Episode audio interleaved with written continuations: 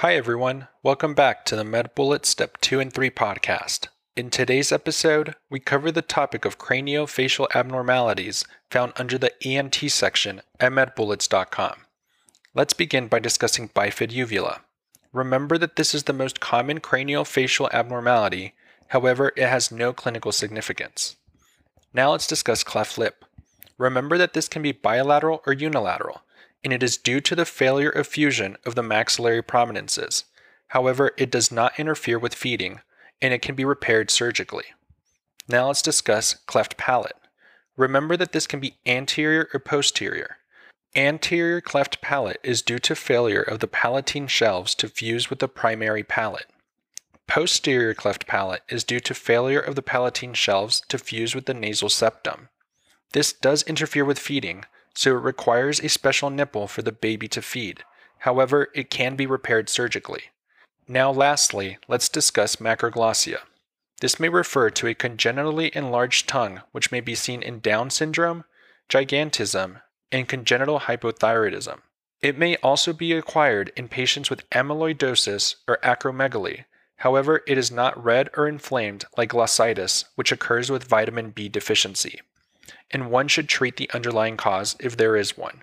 Now that we've discussed the major points relating to cranial facial abnormalities, let's walk through a question to apply what we've learned and get a sense of how the topic might be tested.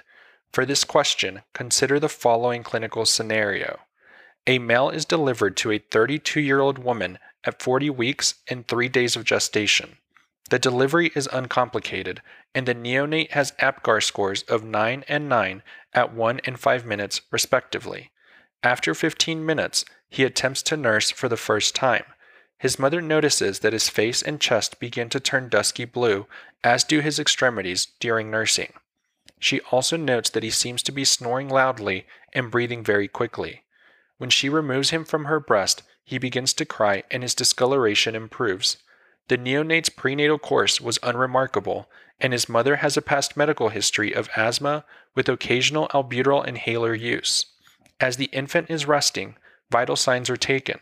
His temperature is 98.2 degrees Fahrenheit or 36.7 degrees Celsius. Pulse is 130 beats per minute. Respirations are 45 breaths per minute, and oxygen saturation is 97% on room air. Physical exam is notable for midface hypoplasia with a poorly developed nasal bone. Skin exam is unremarkable. Which of the following is the most likely to be observed in this neonate? And the answer choices are Choice 1 Areflexia in all extremities. Choice 2 Inability to pass a nasogastric tube. Choice 3 Markedly decreased lung volume. Choice 4 Digital clubbing. Or choice 5 Patent foramen ovale.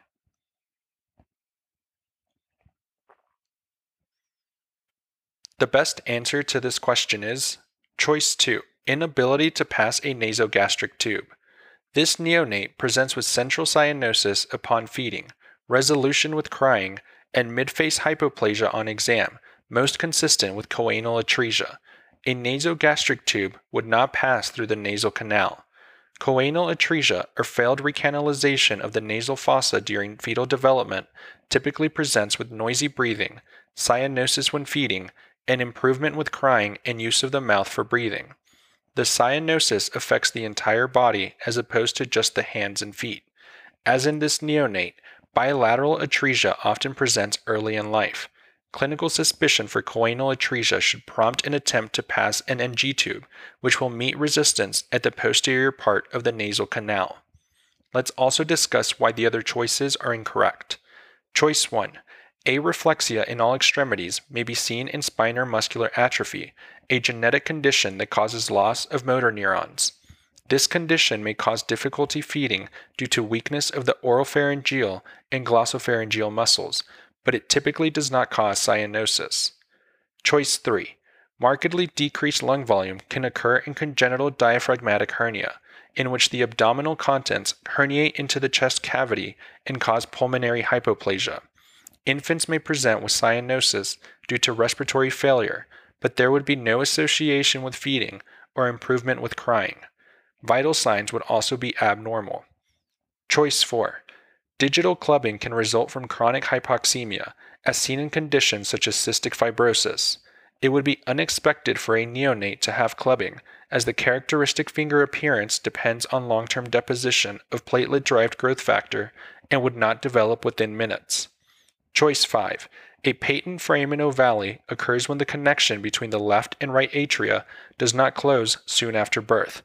It does not result in cyanosis and is typically asymptomatic, though it may cause paradoxical embolism and stroke later in life. Finally, a bullet summary.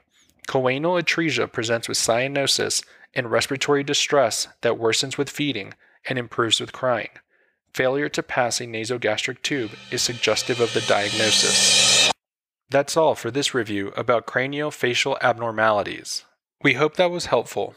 This is the MedBullets Step 2 and 3 podcast, a daily audio review session for MedBullets, the free learning and collaboration community for medical student education. As a reminder, you can follow along with these podcast episodes by reviewing the topics directly on medbullets.com. You can listen to these episodes on the MedBullets website or phone app while reading through the topic. If the MedBullets podcast has been valuable to you, we'd be thrilled if you considered leaving us a five star rating and writing us a review on Apple Podcasts. It will help us spread the word and increase our discoverability tremendously. Thanks for tuning in. We'll see you all tomorrow, right here on the MedBullets Step 2 and 3 podcast.